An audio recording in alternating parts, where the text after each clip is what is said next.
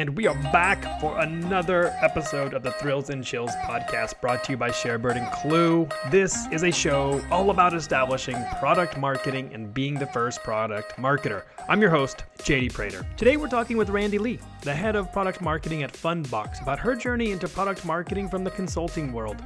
But before we do, let's give a quick shout out to our sponsor, Klue. That's Klue with a K, the leading competitive enablement platform for product marketers who drive revenue for their business. Klue helps you collect, curate, and distribute competitive insights to enable sales and revenue teams to win more deals. Don't just compete, compete to win with Klue.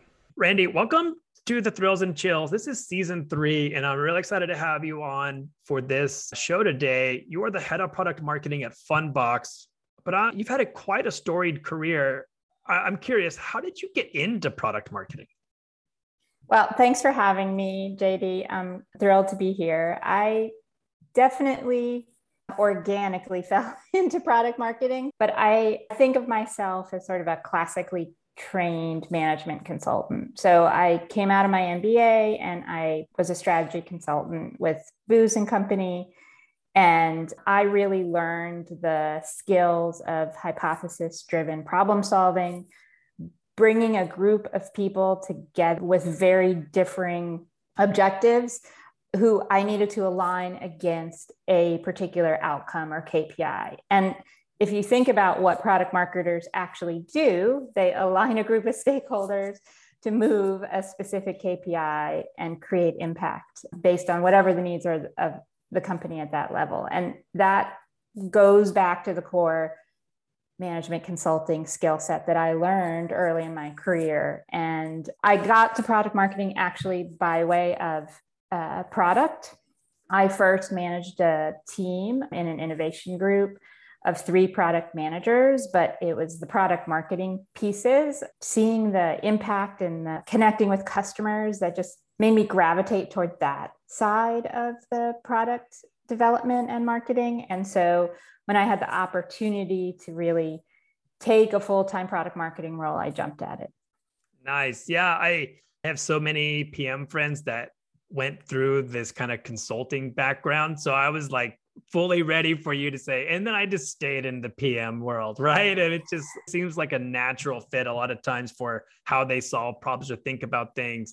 And then you forget about us over here on the product marketing side. Like we do very similar things. We're also testing out different types of messaging and positioning. We're meeting with customers. So excited to hear that this non-traditional path is worked out for you and has served you really well in your product marketing career. So absolutely let's transition. Uh, Fundbox. Talk to us a little bit about the company and uh, joining and kind of leading now for over two years this head of product marketing role. Is a financial platform for small businesses.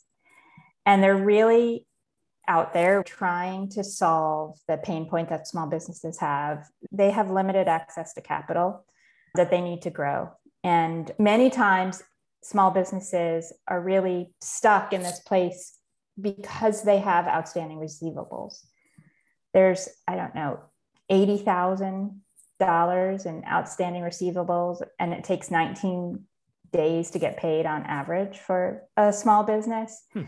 And for B2B businesses in particular, it's a huge deal. So they're just waiting to get paid. It's, it's not that they don't have the capital, it's just a matter of when they're going to be able to collect it. And that's where Fundbox comes in. The company was super exciting to me because of the automation and the artificial intelligence that's used to underwrite small businesses. I was coming from a nonprofit prior to Fundbox, and we had an earned revenue stream in the nonprofit and we needed additional capital. We had plenty of donations, but we needed more to grow and thrive as a nonprofit. And so the pain of being in that place of like having revenues and not being able to get funding was very real to me when I, I met Fundbox and I learned about what they did. And that the equity in the underwriting to me was particularly interesting as well because it wasn't based on traditional methods of underwriting or who you knew was actually you know the automated decision was super interesting to me coming out of that nonprofit space Yeah, I'm right there with you. I got started in my career in the nonprofit world. So I spent my first three years in marketing in the nonprofit side of things. I was a little bit naive and thinking that only nonprofits could do good things. So I, I, quickly learned that there are some companies out there, even like Fundbox, that are unlocking some really cool value for other companies. And you get really good because, like, your story at a nonprofit is your revenue stream. Like, so you get pretty good at telling stories and engaging with customers to let them know how their donations are being used, right? So it's it's a lot of storytelling, and I'm psyched that I got to learn that. It's I think it's incredibly important, and also get to connect with another nonprofit person in the product marketing world. So yeah, I'm glad that there's more of us. So I'm curious, you know. You talked a little bit about kind of what was interesting about the tech. You understood the problem how did you know you were really like ready to take on this head of product marketing at a startup?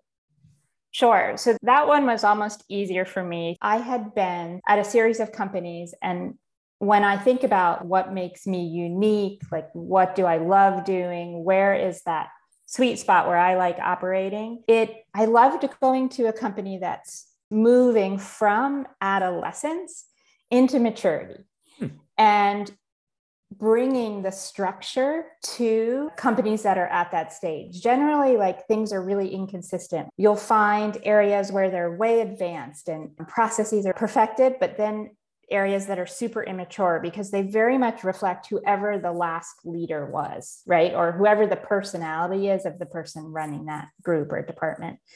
And I love coming into that space where you can take out the personalities and start building to scale and so when I was looking for a role, because I knew my job in the nonprofit was ending, I was in a three year growth capital funded role. So I had lots of time to know what I wanted to think about where I wanted to go next. So I was really looking for like a series C kind of startup where I could bring that skill set. I could really make the impact I was hoping to in helping a company mature like that. And so the product marketing role at Fundbox was perfect. Product marketing hadn't existed. The company was growing and continues to expand like crazy. And they had just hired a CMO, and that CMO was bringing in creating a dedicated product marketing department, brand marketing department, and communications. And so the opportunity to run product marketing, it was just perfect because it was starting at you know from scratch even though there had been plenty of product marketing going on just the opportunity to carve it out and have it be dedicated focused was key. Very cool. I want to point out a few things to everyone listening. It's if you've listened to this podcast enough you know a couple of things. What you heard is she's a builder.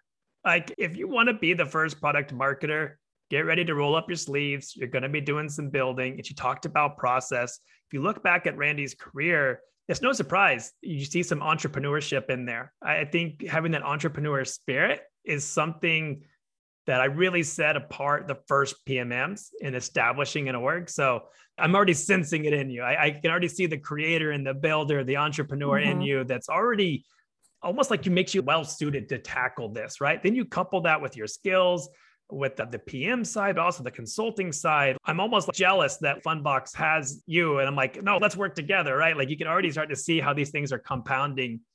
And then recap too, she understood the problem.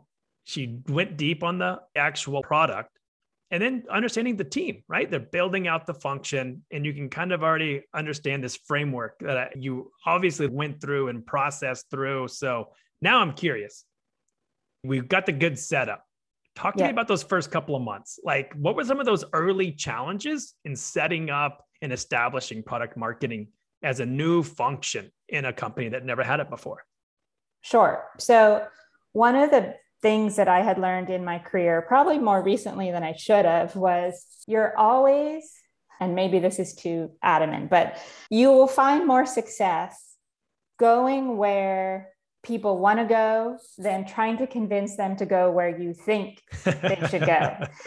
and so yeah. that's one of the things I really did when I joined Fundbox. Instead of like having in my mind, okay, there's one way to build this, there's one way to develop, I focused on talking to people and trying to understand where the need existed. Where was that vacuum where product marketing could come in and truly add value and show impact? And the number one place, like over those first few months, there were a few streams of work that became clear where we could really help the organization and people were going to cheer us on and say, thank goodness you're here to help with this.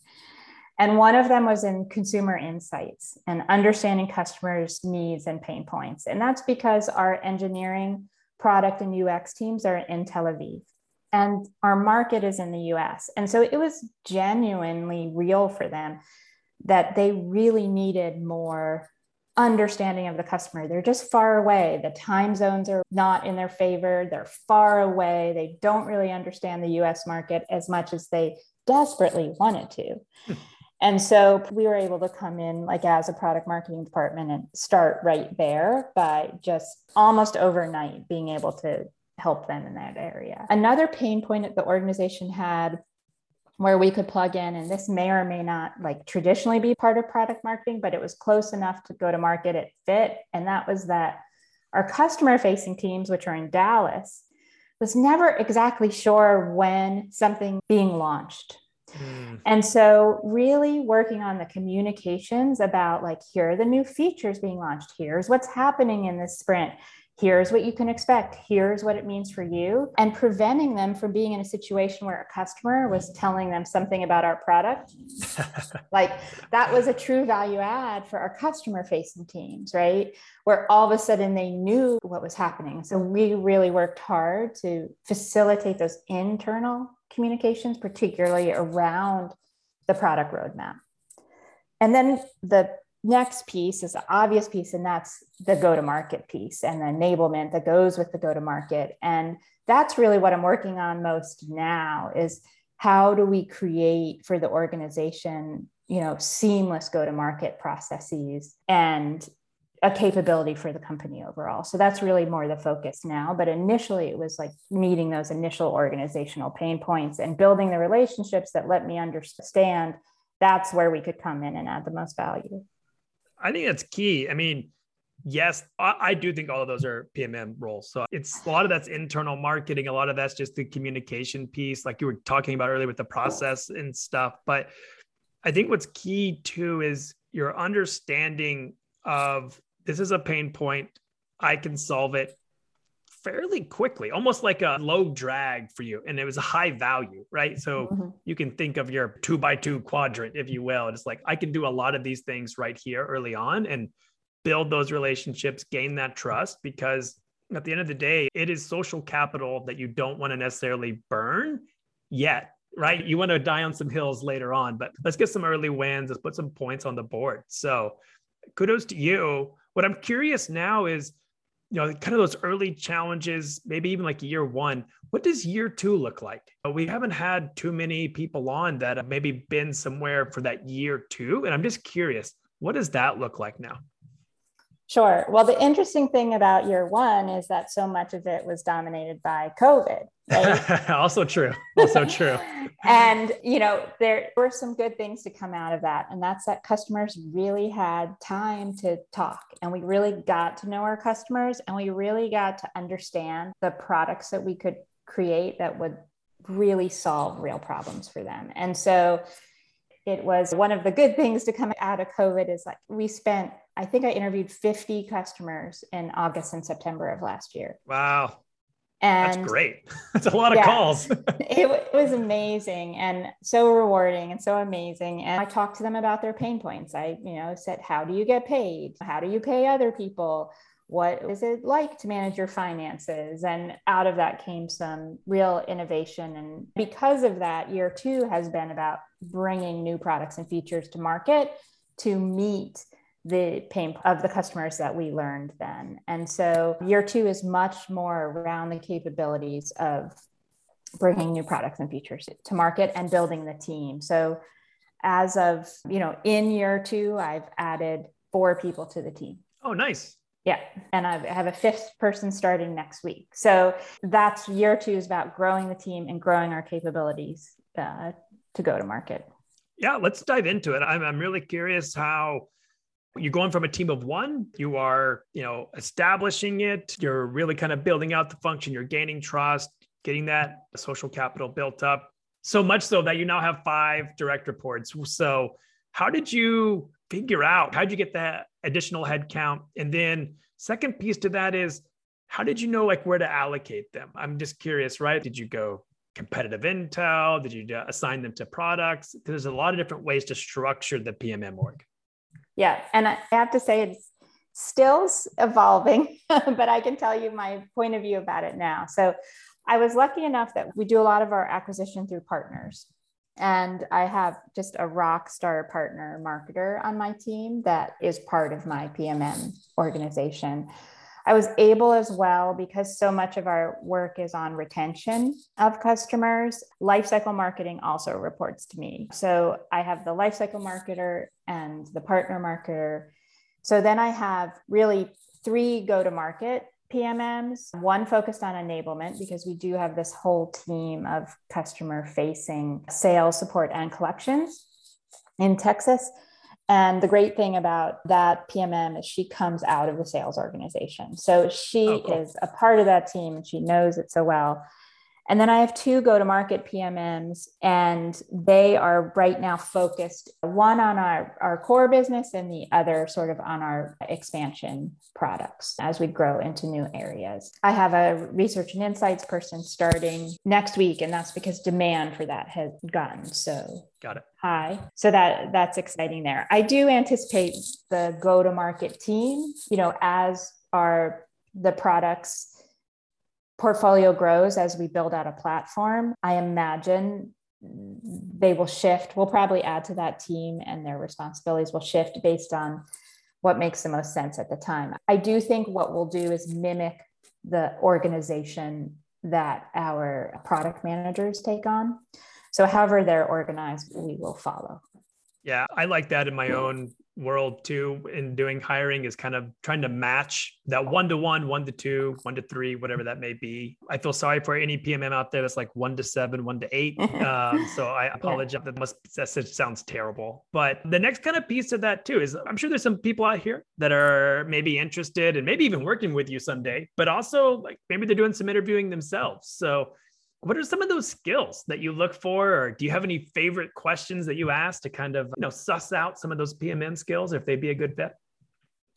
Yeah i always look for one thing in my interviews and that's curiosity.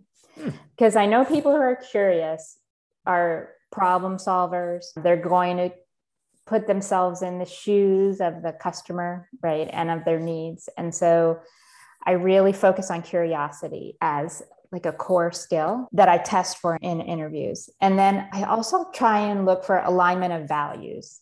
Mm. And the way I do that is I will usually ask some people what their non negotiables are for making oh, a change. Yeah.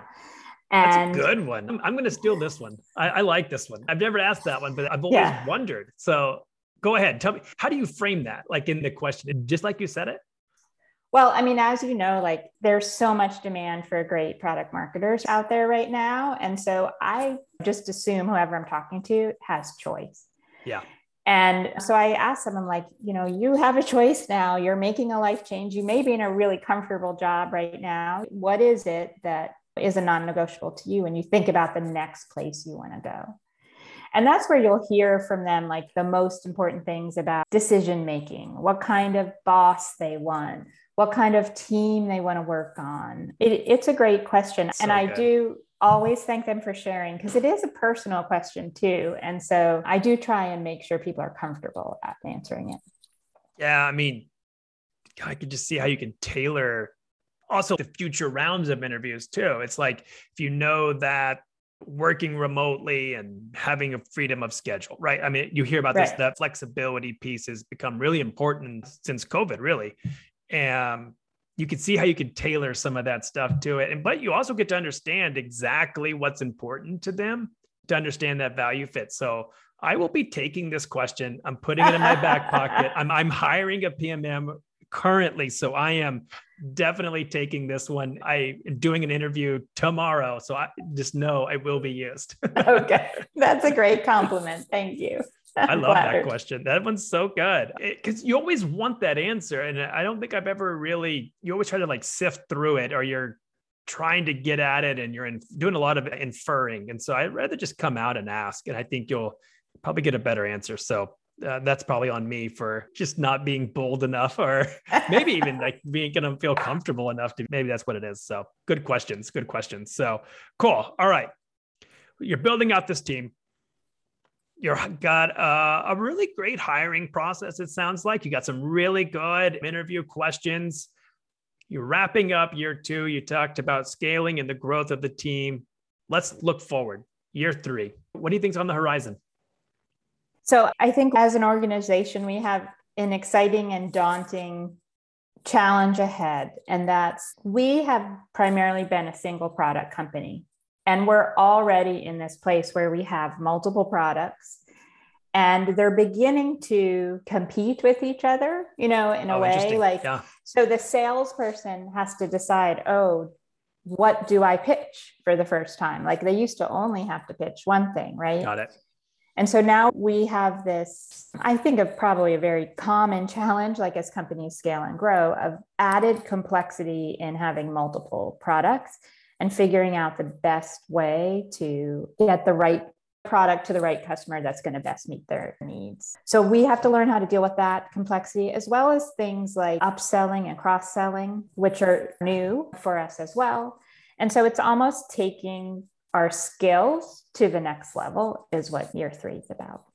Yeah, that's a fun space though, right? This is where you really kind of get into that storytelling and really kind of having some fun there with some messaging and really trying to help equip the sales team. So that's a fun challenge. Moving beyond, right? That cross sell, upsell. This will be a good year three. So I'm, I'm excited. We may have to have you back on at the end and see how it all went and then hear more great. about uh, year four. so let's the name of this podcast, Thrills and Chills. I'm curious, what are some of those highs, some of those lows? What are those thrills and chills of, of your product marketing career? So, you know, the hardest part is letting somebody go. And during COVID, particularly like in April, May, right, of 2020, we're in a lending credit business to small businesses, right? We had to quickly make some decisions about what size we were going to be how to right size the organization. And boy, that was tough, particularly with all the uncertainty going on in the world. And thank God we have an amazing leadership team and HR department who made that transition as easy as possible, like financially for the people impacted. But yeah, losing a team member is the low. And this happened very much related to kind of my the other low I was going to mention, which is when you kind of acknowledge product market fit isn't there for your product. Oh, and that's an interesting one. And those two things were related. We sunsetted a product and okay. let the product marketing manager go at the same time um, that mm. was dedicated to that product. And so the great thing is, like when you sunset a product, you learn a ton of like what to do better. And the problem that we were trying to solve, which is that problem of the small businesses waiting to get paid. I think there's like a trillion dollars in money out there just wow. stuck in between buyers and sellers. And that problem still exists. It's huge. We're going to take another whack at it. And we learned a ton from having to sunset and just kind of admit product market fit wasn't there. But that was definitely like the, yeah. the lows, and they were very related. Yeah, those it's tough. I mean, I've only had to sunset one thing, and I would say it was a big thing. It was a beta that we were going to release, but it was so deflating for not only me, but like the PM, the Eng, it was everyone. Like we were, you know, it's four months into the process and you have to just let it go. I can only imagine something with a little bit more GA released. You'd probably have people behind it, right? It hurts. And then you tackle, throw in, I should say, you know, letting them go. And then you throw in COVID, right? I mean, yeah, I, I can only empathize with how low that really was within your personal life at the same time, as well as career, kind of getting blended there. Yeah, yeah, that so, was tough. But but there it is. There it is. we learned a ton. we learned a yes, ton. retros, postmortems, definitely do those things. And so the highs, it's like this is, I'm sure, what most PMMs tell you, but talking to customers. So I did about 50 interviews last oh yeah summer, but the crazy thing is I did a survey to our customers. This is one it falls into the category of a problem you want to have. I did a survey to our customers in early August and it was about a new idea we have for a new product and had really you know almost double the normal response rate to the survey so it definitely seems like the product was exciting but the very last question i asked well would you be willing to talk to someone from our marketing team to tell us more about your survey answers and if they said yes i just sent them to my calendly link well 140 people oh my. later what 140 yes. 140 that never happens. Anyone Before listening, I, that does yes, not happen. does not happen. It does not happen. Amazing. No incentive for anything. And so I've been recruiting people from across the company to join me, have been doing these interviews that are on my calendar, 30 minute interviews with our customers since oh August. I have two or three a day. It is absolutely the biggest thrill of my job talking to customers. I'll talk to a guy who owns a trucking company, followed by a mom who started a business with her daughter that's a lifestyle brand on Instagram versus a couple in Hawaii who own a construction company. It's just amazing. It's well, just amazing. Best yeah, part I of my job. I mean, 70 hours of customer interviews. I don't think I've ever come that close the best I could possibly was like going to a conference when they were big and in person, you could meet one to many like that. But kudos to you for setting up that many. I can't even imagine. I can imagine. I can imagine sending a survey right now, getting less than like a 20% response rate. Of that 20%, 10% might agree, right, to talk to me. So the fact that you were able to get those kind of numbers and then to meet with them and hear those stories like that's it's only going to impact how you message your positioning how you're thinking taking those customer insights back to the pm right like that's man I guarantee you're going to accelerate a lot in uh, year three because of that. So that's a fun, that's a good one. Definitely yeah. a highlight. So absolutely. Well, cool, Randy. Thanks again for for coming on, talking to us about leading product marketing, not only at Fundbox, but even in your own career and coming to now what is so cool and such a fun role, product marketing. I welcome you from the PM side, as I'm sure everyone else is, and hopefully uh, we'll have you back on in a year or so and see how it all went down. Thanks so much, JD. I appreciate the time. All right, everyone. Thanks again for tuning in. We'll be back next Thursday for another episode of the thrills and chills. And now, a quick word from our partners at Klue. Stay in the know about your competitive landscape with Klue.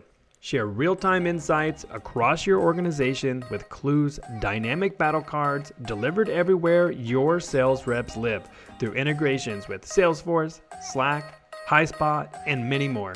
With Klue, you'll never let your sales team be blindsided by competitors again.